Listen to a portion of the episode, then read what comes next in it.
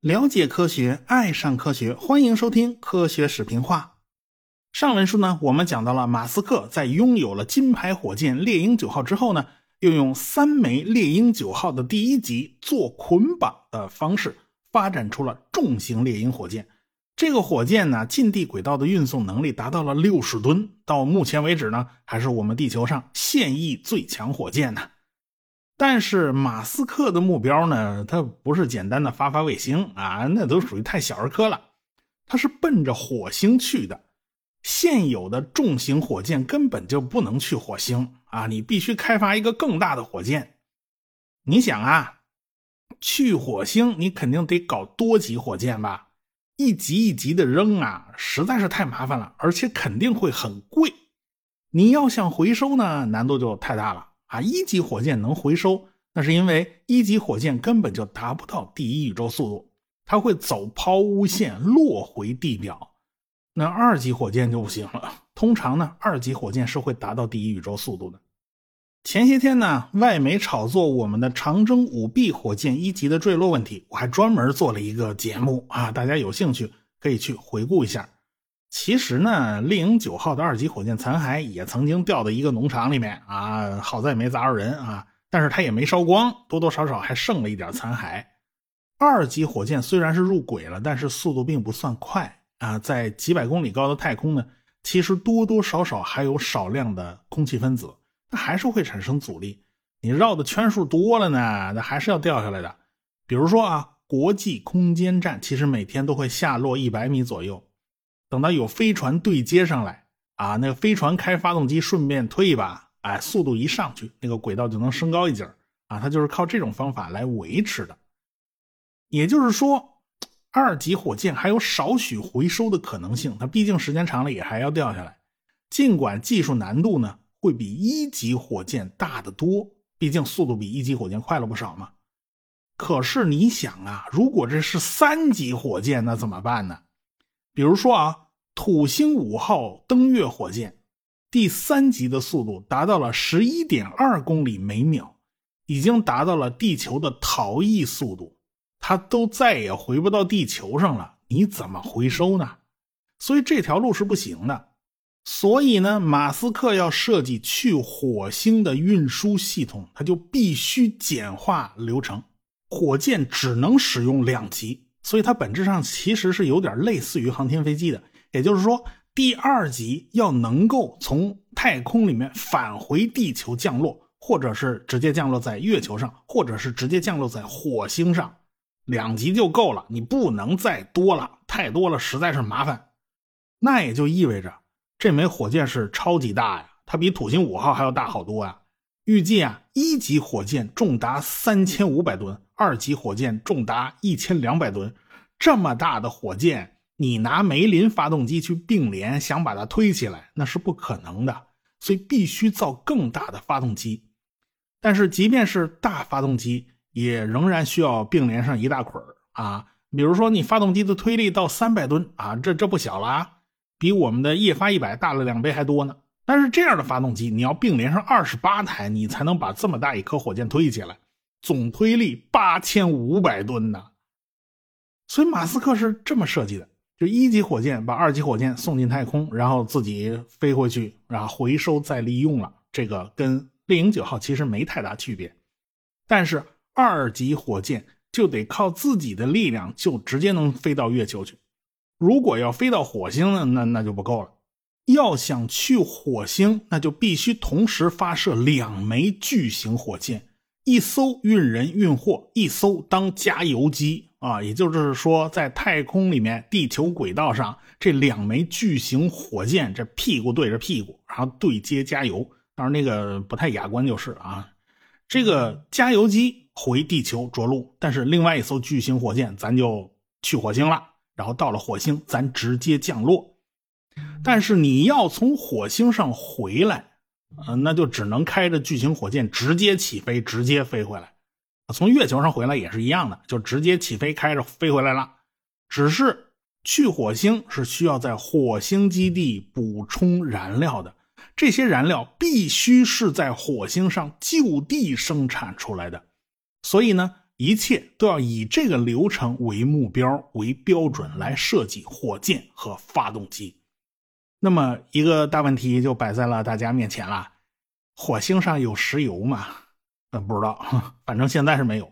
火星上有炼油厂吗？那更没有，这都不靠谱啊。那么，如何在火星上生产燃料呢？办法还是有的，那就是在火星上找到水源，比如说地下的冰。NASA 探测器的确是在火星上发现了冰。火星大气之中呢，也有二氧化碳，再加上水，咱们就可以用电作为能源，用一些催化剂，想尽办法把二氧化碳和水还原成甲烷和氧气，用甲烷来当做燃料。当然了，你也可以直接电解水生成氢气和氧气，氢气那也能当燃料啊，而且比重非常高，燃烧热值也非常高。但是氢气实在是不太好伺候啊，这东西分子太小了，密度太低了，重量没多大，体积倒是不小啊。你作为液氢啊，它温度又死低的，你在火星上储存起来还真的是麻烦。作为星际燃料吧，它也不合适，这燃料罐要太大了，所以工程设计上实在是太难了一点。所以呢，咱们还是选用甲烷，甲烷还是比较平衡的。马斯克的团队综合考虑了很多很多的因素，确定了甲烷火箭这个方案是可行的，而且是综合下来的最优解了。首先，煤油的密度是八百一十三克每升，液态甲烷呢是四百二十二克每升，液氢呢是七十克。哎，可见这个液氢这个密度真是低的发指啊。呃，不管是液氧煤油，还是氢氧火箭，还是液氧甲烷作为燃料，那液氧是跑不了的啊。我们就以液氧为标准，完全燃烧的话，一克煤油要搭配二点七克液氧，一克甲烷要搭配三点七克液氧，一克的液氢要搭配六克的液氧。你会发现呢，这个火箭除了发动机就是燃料罐子。这个液氧煤油火箭啊，这煤油是个小罐子，液氧是个大罐子。你等到了氢氧火箭呢，这液氢绝对是个超级大罐子，它比液氧那罐子大了五倍，这就是超低密度带来的大问题。那罐子太大了，这也就加大了结构重量。用甲烷的话，罐子比煤油大了百分之四十，但是和液氧罐子大小差不多，比较平均，所以综合下来是划算的。液态甲烷呢，还有一个好处，液态甲烷的温度呢是零下一百六十一度。啊，液氧是零下一百八十三度，煤油呢是常温啊。当然，不同的煤油凝固点不统一，呃，最低大概也就是零下四十多度吧。液氢呢，起码是零下两百五十三度。反正啊，液氧和煤油的温度差达到了两百度左右，液氢和液氧的温度也将近差了七十度。也就是说，呃，液氢和液氧如果靠在一块的话，那液氢能把液氧冻成大冰坨子哈。这个液氧呢，也会把煤油给冻成固体，所以这两个燃料罐最好不要做成背靠背的。你要想减轻重量，做成共底储箱，这难度可就大了。起码呢，你得解决保温的问题。但是液氧和甲烷的那个温度啊，嗯，差不多。甲烷的冰点是零下一百八十二度，比液氧的沸点一百八十三度，恰恰高了那么一丝儿。没关系。这点温度差呢，稍微采取一些保温措施就能解决了。这样我们就可以把燃料罐做成一体的啊，一个大胶囊，中间用一个隔板给它隔开，一边放液氧，一边放甲烷，这就是所谓的共底储箱啊。这就是液氧甲烷作为燃料带来的一个额外的好处，供底储箱变得比较省事儿。液氧煤油或者是氢氧要做供底储箱也不是不行。但是代价就比较大了，比较麻烦了。那么这还都不是最关键的，最关键的就是液氧甲烷发动机的性能到底怎么样呢？发动机的一个非常重要的指标呢，就是比冲。比冲的上限是由燃料决定的，理论极限啊，液氧煤油发动机比冲呢是三百七，液氧甲烷发动机呢是四百二十二，氢氧发动机呢是五百三十二。但是实际上啊，现实中的发动机没有那么高。R D 幺八零是著名的液氧煤油发动机啊，海平面比冲也才三百一十一，真空比冲三百三十八。航天飞机的发动机可以说是最出色的氢氧发动机了，海平面比冲三百六十六，真空比冲四百五十二，这比理想值差得太远了。但是我们也能想象得到啊，甲烷发动机的性能呢，也就是在氢氧发动机和液氧煤油发动机之间，不高不低，海平面比冲呢能有三百三十多，它能够满足马斯克的需求了啊。我们这儿呢也得补充说明一下，火箭发动机喷出去的燃气当然是越快膨胀效率越高，这样热呢才能充分的转化为机械能。但是在大气层之中，因为大气压的存在，所以喷出去的高温燃气它无法彻底扩散，还是被大气压给束缚住了，所以它比冲会稍微低一点。你看火箭发射的时候，那尾部的火焰通常都是长长的一条，那是因为喷得快，扩散的慢，所以就是一窄条。但是啊，火箭的二级发动机，嗯，往往它是在真空里燃烧的，尾焰就不是一长条了，而是一大喇叭口，喷得快，横向扩散也快，它就成喇叭口了。所以呢，咱们看火箭发射呢，还是要看门道，你不能只看热闹啊。我还有视频节目专门介绍了不同的火箭，它不同的尾焰啊，大家可以搜出来看看。既然选择了甲烷，工程师们发现。如今的世界上连一个成熟的甲烷发动机都没有，所以 SpaceX 公司啊，它只能靠自己来设计这台甲烷发动机了。说到这儿，我们就不得不再来复习一下有关火箭发动机的基本知识。我还是得叨叨一下，因为火箭纯粹就是一个发动机和燃料罐的事儿。最开始的火箭发动机就是把燃料挤进燃烧室。一烧一喷呢，也就完了。你弄得跟喷灯其实也差不了多少。后来发现呢，这供不上这么多燃料啊！你要推力大，那燃料就得多嘛。布劳恩的办法呢，是用双氧水催化分解，产生高温高压气体，来吹动涡轮泵，然后把燃料供给燃烧室。这就是 V 二火箭采用的招数。这种设计呢，需要使用额外的双氧水，太麻烦了。后来大家都不怎么干。但是呢。呃，现在啊，新西兰的电子号火箭采用的办法其实换汤不换药，它采用的是锂电池加电动泵的办法。这个招数用在小型火箭上还是可以的，因为电子号只有十吨嘛，是专门用来打小卫星的，很轻，它甚至可以用降落伞来回收。这结构简单倒是真的啊，因为这个电动的泵和燃烧就彻底没什么关系。其他的火箭发动机啊，那燃料泵啊，那实在是太麻烦了啊。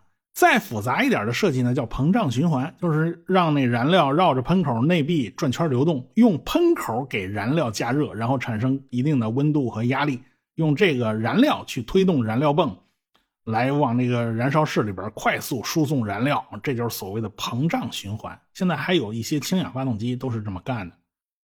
再进一步，那咱用少量的燃料和氧化剂放到一个专门的燃烧室里面去燃烧。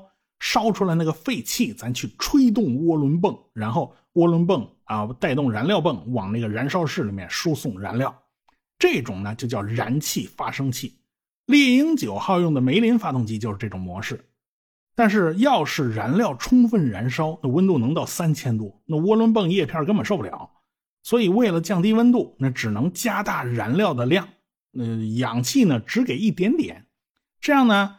就它就不完全燃烧嘛，燃料就会带走大量的热，它不至于让那个燃气温度太高，还是在涡轮泵的耐受范围之内。但是这个燃料不完全燃烧实在是太浪费了，所以呢，燃气发生器的那个比冲呢是不太高的，就耗油量大嘛，所以这种模式也叫开式循环。那自然而然就有人想到，废气里面还有大量的没有完全燃烧的燃料。咱干脆把这废气管子咱捅进燃烧室啊，咱让它废气烧掉不就完了吗？这样也就不浪费燃料了嘛。但是这这个事情没有那么简单啊！不完全燃烧的燃料是会产生大量黑烟的。你把大量黑烟弄进火箭的主燃烧室啊，你不怕那一大堆碳颗粒积碳呢？啊，这个发动机要是结了胶，把喷注器给堵了。你你负责呀，那万一炸了怎么办？所以呢，真的没人敢这么干。你可能会想啊，咱能不能倒过来？就是咱让氧化剂过量，燃料少一点啊，这样烧的时候，它不就是完全燃烧吗？这就不产生黑烟了吗？啊，温度也不高，也没有结焦问题，对吧？你想太简单了。嗯，富含氧化剂的高温燃气，那不就是氧气切割机吗？你打算把涡轮泵叶片全切下来是吧？你这是跟涡轮泵有多大仇啊？你这是。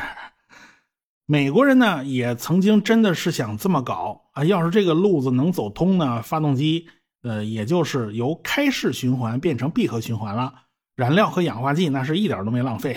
可惜美国人在这条路上走的那叫一个惨呐，最后还是放弃了，最后干脆放弃了液氧煤油发动机这条路。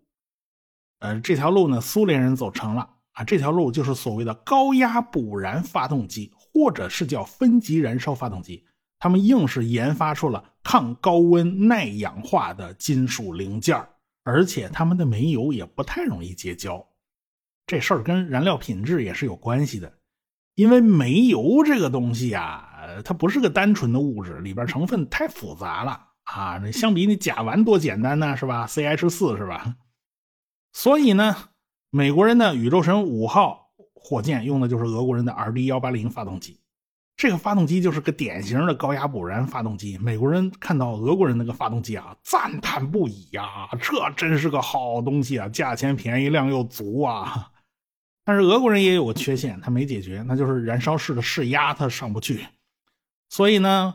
嗯，它只能采用多喷口的方式啊，这个一个不行，咱分配到两个喷口。RD 幺八零是典型的一拖二嘛，一个涡轮泵给两个燃烧室供燃料啊，这就是 RD 幺八零。美国人呢就没有在富氧分级燃烧的路子上走通，但是富燃分级燃烧他们搞定了，这条路就是航天飞机的主发动机。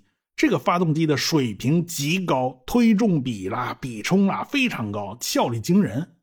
它的燃料是氢气，氢气完全没有结焦的问题，所以美国人实际上是绕过了麻烦。这个发动机做了两个预燃室，分别驱动两个涡轮泵，一个管氢气，一个管氧气，因为氢气的特性和氧气实在差太远了。所以这个涡轮泵的转速都差好多，还是分开比较合适。但是这个发动机也有个麻烦事儿啊，你用富含氢气的燃气去驱动那个涡轮泵，然后呢，这个涡轮泵带动燃料泵输送氧气，这其实这个泵都是坐在一块儿的。那么高温高压的氢气万一漏出去和氧气之间接触了，那就麻烦了，这一点点泄漏都会造成灾难的。可是涡轮那个轴，它不可能一点空隙都没有啊！结果美国人就硬用高压氦气做了个阻拦啊，硬把氢气给怼回去了。所以这还是要携带额外的氦气，氦气是惰性气体，它不燃烧啊。那这不麻烦吗？而且造成输送氧气那个涡轮泵极其复杂，真是佩服这帮工程师，那怎么给弄出来的？那么还有没有其他的办法呢？还是有的，这就是所谓的全流量分级燃烧。咱们用富含燃料的涡轮泵去送燃料，你露出来一点呢，也还是会碰上燃料，那反正都一样嘛，它不会炸的啊。咱用富含氧气的涡轮泵去输送氧气，稍微泄露点一点，好像也没关系，道理都是一样的嘛。马斯克最新研发的猛禽发动机，就是现在全世界少有的全流量分级燃烧发动机。富燃的废气和富氧的废气，最后通通送进燃烧室，一点都不带浪费的。所以，这个发动机的比冲达到了海平面三百三十四，真空比冲三百六十一，比煤油高一点，比氢氧机低一点，总推力三百一十吨。比航天飞机的发动机推力还大了一点，但是啊，这个复燃燃烧这个废气，它会不会冒黑烟，然后灌进主燃烧室呢？它难道不会产生结交吗？呃，这个问题我们下次再说。最后呢，顺便聊两句啊，大家也都知道，我现在也出视频节目，一个礼拜起码出个一两集。视频节目呢，我也还是比较喜欢讲航天类的。新闻，一方面呢，我国在航天方面的进步非常快，今年又是打火星探测器啦，又是打空间站核心舱啦，它特别有新闻性。啊，而且呢，日期它是提前定好的，我可以从容的去准备。你要是追那个突发热点新闻呐，就能活活把人累死，那简直像扑点球一样。所以呢，我现在拍摄的桌子上左边是一摞书，右手放了一个灯，那个灯是带木星花纹的那种，平时点亮了也还挺好看的，但是在摄影灯的强光下就有点显不出来，而且显得有点小。我想干脆放个什么航天类的模型也是不错嘛，符合我要讲的内容啊。反正这东西比灯好，我也是个军迷，你回头放个战斗机模型也不错。正好呢，快到京东六幺八了啊！京东派发了上亿的红包，到时候去平台上翻一翻啊，我看看有没有合适的模型可以买。大家如果想买东西的话呢，也就不要错过了。现在戳音频下方的小黄条领取红包，每天都有惊喜。边听节目边购物，又省事儿又省钱，呃，这等福利大家就不要错过了，对吧？好，就说这么多了，咱下次再聊吧。科学声音。